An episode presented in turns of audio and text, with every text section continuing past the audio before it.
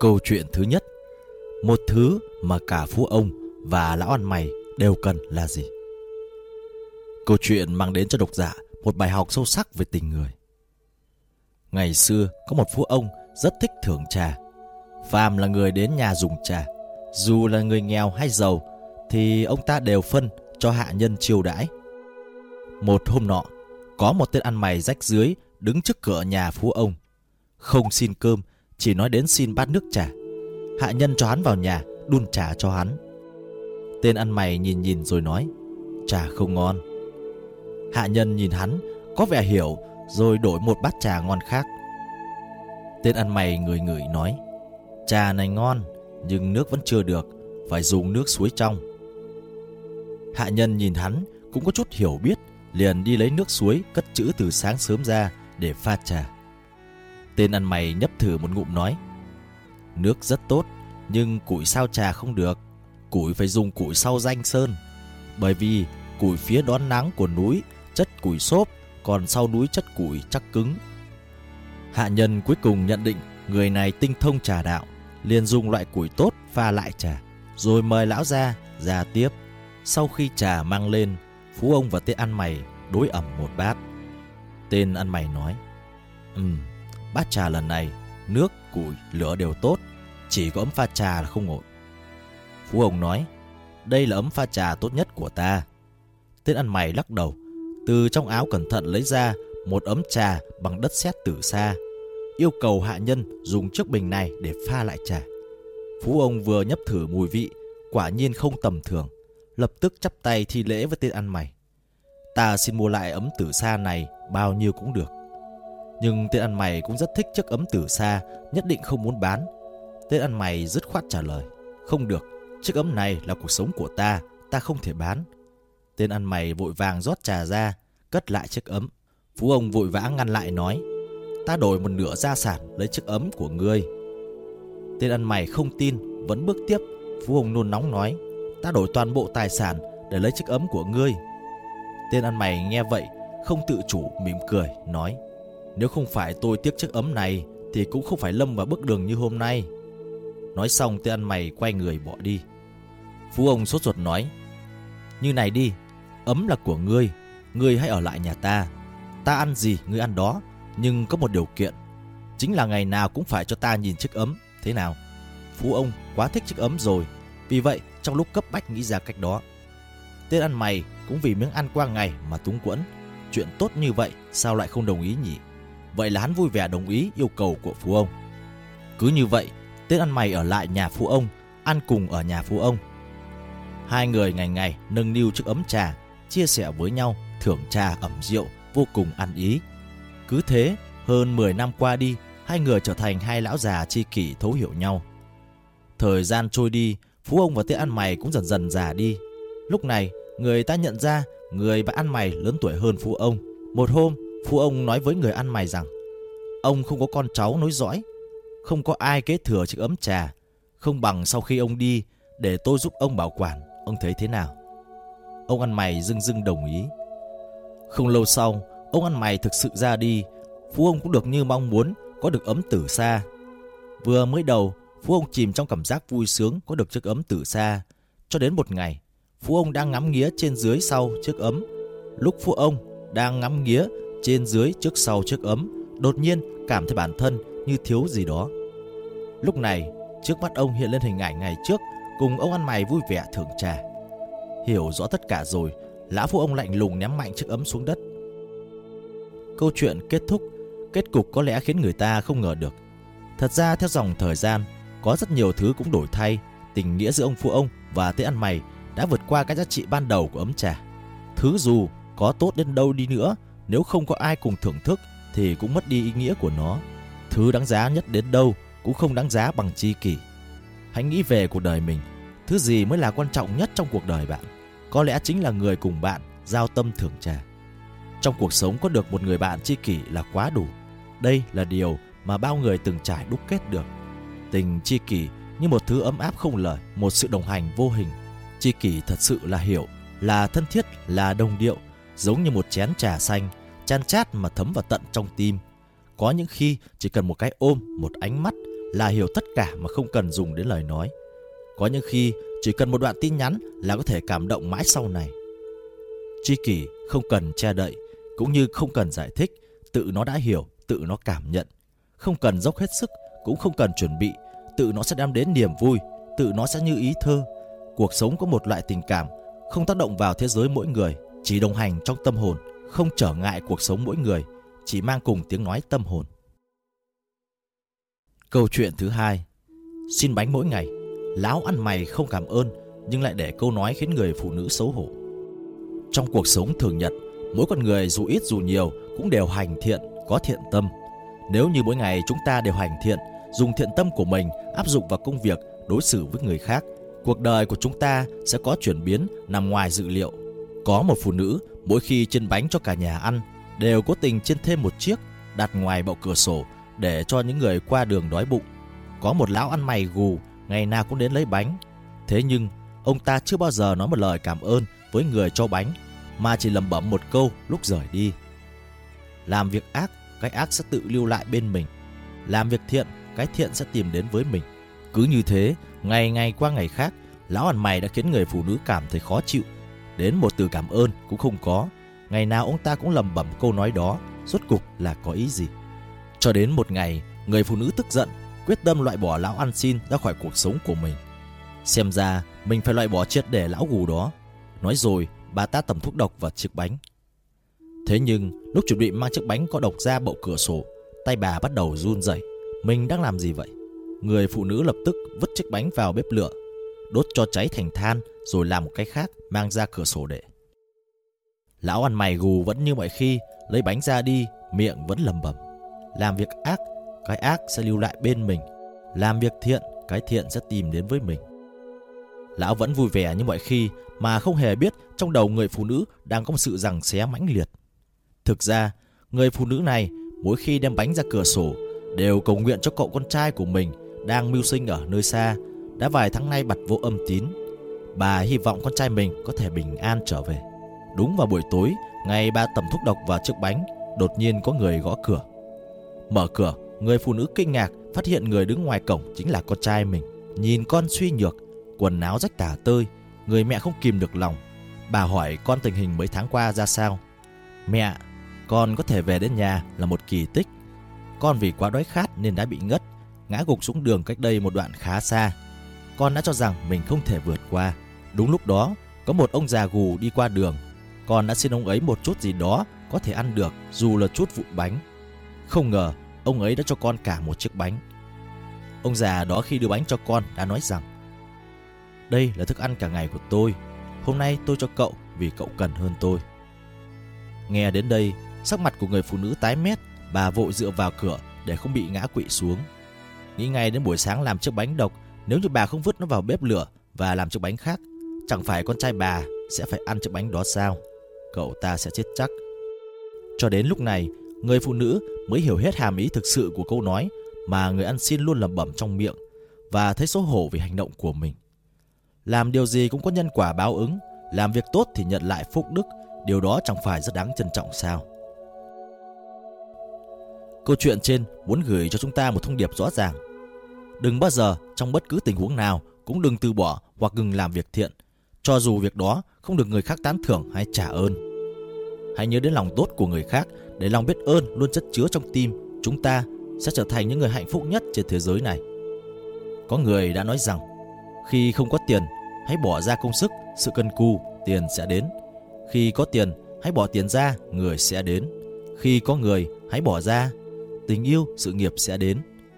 Khi có sự nghiệp thành công, hãy bỏ ra trí tuệ và lòng tốt, niềm vui sẽ đến. Không bỏ ra cái gì, chúng ta sẽ chẳng có gì để thu lại. Hãy nhớ rằng Chúng ta đối đãi với người khác thế nào, người khác sẽ đối đãi với mình như vậy. Đối xử với người khác như nào, bạn sẽ có niềm hạnh phúc riêng của mình. Câu chuyện thứ ba, câu chuyện lão ăn mày và chú chó. Dù là người vô tình đến đâu, chỉ nghe một lần là không thể không suy ngẫm. Có những bài học nhân sinh to lớn ẩn chứa trong một câu chuyện bình dị. Một lão ăn mày, một con chó nhỏ đâu có gì đặc biệt, nhưng ý nghĩa của nó lại cứ đặc biệt tính nhân văn của nó cứ thâm đẫm từng câu, từng lời. Đảm bảo dù là người vô tình đến đâu chỉ cần một lần nghe xong cũng không thể không suy ngẫm.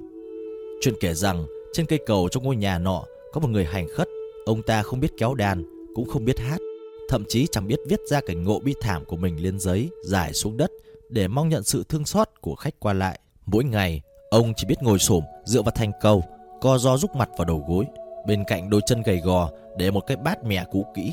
May mà người qua lại trước cầu rất đông, thi thoảng cũng có vài người đem vài đồng bạc lẻ vứt vào trong bát. Khi đêm đến, người hành khất sẽ trở về chỗ trú ngụ của ông. Một cái vườn rau ở ngoại ô bị bỏ hoang đã lâu, một hàng rào siêu vẹo bao lấy vườn rau bỏ hoang. Bên trong có một túp lều nát, người hành khất già đã lánh rét ở đó được mấy mùa đông. Trong vườn rau còn có một miệng giếng khô, bên giếng có một gốc cây già. Gió mùa đông bắc ùa về, thành phố đón trận tuyết đầu tiên của mùa đông. Người trên cầu thưa thớt hẳn đi, lão hành khất định sẽ về nghỉ. Bỗng từ đâu chạy tới một con chó nhỏ. Con chó bị lạnh, tới nỗi run lên từng chập, chó mõm, hít hít cái bát sứ của người ăn mày. Thì ra là vì đêm hôm trước, ông đã dùng cái bát này để thức ăn. Lão hành khất trong lòng thương xót, liền lấy trong người ra một chiếc bánh bao, khét khang bỏ vào trong bát. Còn cho nhỏ ngước lên nhìn ông hồi lâu như thể cảm động lắm, rồi gục mặt vào bát ăn lấy ăn để. Người ăn mày mang con chó về nuôi, từ đó người chó quấn quýt không rời. Con chó rất thông minh, hễ đói là biết ngoạm cái bát, chạy nhắng quanh chủ đòi ăn. Những người đi qua nhìn thấy thế rất ngạc nhiên thích thú, liền thi nhau ném tiền vào trong bát. Người ăn mày phát hiện ra đây là cơ hội lớn, liền huấn luyện cho con chó. Qua một thời gian, nó đã biết đứng bằng hai chân, ngoạm bát ăn xin, nhảy tới nhảy lui trước mặt những người qua đường. Vậy là người ăn mày lại càng thu được nhiều tiền thêm. Người ăn mày bỗng dưng phát tài, liền lấy tiền đi đánh sổ số. Thật là nằm mơ cũng không tưởng tượng được, vận số ông lại tốt đến vậy. Không lâu sau, ông trúng giải độc đắc. Có tiền, người ăn mày mua lại vườn rau bỏ hoang, rồi từ mảnh đất đó xây lên một ngôi nhà lộng lẫy. Nhưng ông vẫn giữ lại túp lều nát, miệng giếng khô cùng gốc cây già và nếp hàng rào lưa thưa ngày nào ở khu vườn sau nhà mình. Trong phòng của người ăn mày bày biện những đồ xa xỉ. Ông bỗng chốc mê mẩn việc sưu tầm đồ cổ, gần gũi những mỹ nhân chân dài, lại càng thích ánh mắt kinh ngạc, ngưỡng mộ của mọi người khi ông rút trong túi ra cả sập tiền lớn. Quý ngài ăn mày bắt đầu đi gặp gỡ giới thượng lưu. Dĩ nhiên, lúc nào ông cũng mang theo con chó của mình. Các bà mệnh phụ ra sức ủng hộ nhiệt liệt quý ông ăn chơi mạnh tay này. Và dĩ nhiên, chẳng ai biết xuất thân của ông ra sao. Điều duy nhất làm cho quý ăn mày cảm thấy khó xử chính là chú chó nhỏ. Bởi những người thượng lưu khác đều nuôi chó giống quý thuần chủng. Cho tới một hôm, con chó bướng bỉnh của ông cắn rách tai một con chó cái giống quý ngay giữa bữa tiệc. Chủ nhân con chó nổi trận lôi đình làm cho người ăn mày cảm thấy lòng tự tôn của mình bị tổn thương nghiêm trọng. Về tới nhà, ông lạnh lùng mang con chó ra sau vườn, cạnh cái giếng cũ. Sau đó cho nó vào một chiếc thùng gỗ, buộc vào một sợi dây thừng dài và thả xuống cái giếng khô. Người ăn mày quyết tâm giết chết con chó, giống như tiêu diệt hoàn toàn quá khứ khốn khổ vẫn ám ảnh ông ta. Từ đó, bên cạnh người hành khất thiếu đi con chó nhỏ trung thành. Ông ta có thể thoải mái đi một mình, đi gặp các cô em phục vụ dễ thương ở quán rượu hoặc đi dự những bữa tiệc thượng lưu xa hoa. May mà, dù thế nào, ông cũng không quên mỗi ngày thả xuống giếng vài miếng thịt vì tiếng sủa của con chó làm ông biết rằng người bạn này khốn khó ngày xưa vẫn còn sống. Chớp mắt hơn một tháng trôi qua, người hành khất ngược lại cảm thấy không hề vui vẻ. Chó nhỏ đi rồi, bạn bè quý tộc của ông ta cũng không hề nhiều hơn. Và lại, có một hôm, trong khi say lướt khướt, ông ta đã buột miệng để lộ ra thân phận thấp hèn ngày xưa. Lũ người kia bỗng chốc chế nhạo và quay mặt lạnh nhạt với ông. Người ăn mày cuối cùng hiểu ra rằng trên đời này chỉ có chú chó nhỏ đã từng trải qua hỏa nạn với mình mới là người bạn chân chính nhất. Thế mà ông nỡ vứt nó xuống giếng khô. Người ăn mày chạy thật mau đến bên giếng, thả cái cũi gỗ xuống. Nhưng con chó chỉ đi quanh cái thùng gỗ mà không dám nhảy vào trong đó. Người ăn mày chạy đi tìm một cái dây to. Một đầu cột vào gốc cây, tự mình trèo xuống đáy giếng cứu con chó. Giếng rất sâu, nhưng ông không sợ hãi chút nào. Đáy giếng tối om lại bốc mùi lên thum thủm. Ông vội cắp con chó trèo lên. Chó con chẳng hề oán trách chủ, vui mừng liếm mặt chủ lâu ngày mới gặp lại. Bác sĩ giỏi nhất trong thành cũng không thể trị nổi bệnh con chó nhỏ. Người hành khất vì muốn bù đắp lỗi lầm của mình, mỗi ngày đều cho nó ăn đồ ăn ngon nhất, đi đâu cũng dắt theo. Con chó nhỏ vui lắm, lúc lắc cái đuôi nhỏ, nhưng đầu nó chỉ có thể quay nhìn đằng sau, đôi mắt lúc nào cũng ngước nhìn trời cao. Người ăn mày mang chó nhỏ đi khắp mọi ngõ ngách trong thành phố. Ông cầm tiền bỏ vào tận tay những người hành khất khác. Thấy những người ấy cảm kích tầm tiền của mình, ông cảm thấy thật là mãn nguyện. Rồi ông bắt đầu có dự định mới, ông báo cho những người ăn mày trong thành phố tới nhà ông lĩnh tiền. Tin tức chuyển đi rất nhanh, đội ngũ ăn mày tới lĩnh tiền càng lúc càng đông. Những người được tiền rồi thì dùng mọi lời lẽ hoa mỹ nhất trên đời để tán tụng ông, khiến ông hưng phấn khôn tả. Đài truyền hình tới, bản tin tối cũng có phóng sự nói về ông. Ngày thứ hai, người tới nhà ông như nước thủy triều lên. Có những người chẳng phải ăn mày cũng gia nhập vào đội quân lĩnh tiền. Người hành khất cứ chìm đắm trong cảm giác vinh dự tự sướng. Ngày nào cũng bận rộn chạy qua chạy lại giữa ngân hàng và nhà mình. Cho đến một hôm, ngân hàng báo cho ông biết tiền trong tài khoản đã hết. Ông đành phải nói với hàng dài những người xếp hàng rằng hết tiền để phát mất rồi. Đám người xếp hàng lập tức biến thành một đoàn hỗn loạn. Họ bắt đầu mắng chửi, đồ ti tiện, sao đến lượt tao lại không phát nữa. Dạy cho nó một bài học, họ xông vào nhà ông, ném gạch tới tấp làm vỡ hết cửa sổ. Sợ quá ông chạy ra sau vườn, trông thấy sợi dây thừng còn buộc bên miệng giếng, ông vội vã leo xuống. Lúc sắp xuống tới đáy giếng, bất ngờ đầu dây thừng buộc ở miệng giếng bị rơi ra. Người hành khất cùng sợi dây vẫn nắm chắc trong tay rơi xuống đáy giếng tối om. Cảnh sát mất rất nhiều công sức mới giải tán được đám người hung hãn, nhưng ngôi nhà gần như đã biến thành một bãi hoang tàn. Những thứ có thể lấy được, người ta đều cướp đi hết. Thời gian mỗi ngày một qua đi, người ăn mày chỉ đành trú lại ở đáy giếng, vừa tối vừa lạnh. Ông ta ngóc mặt lên, gào với trời, với trăng, chẳng ai nghe thấy.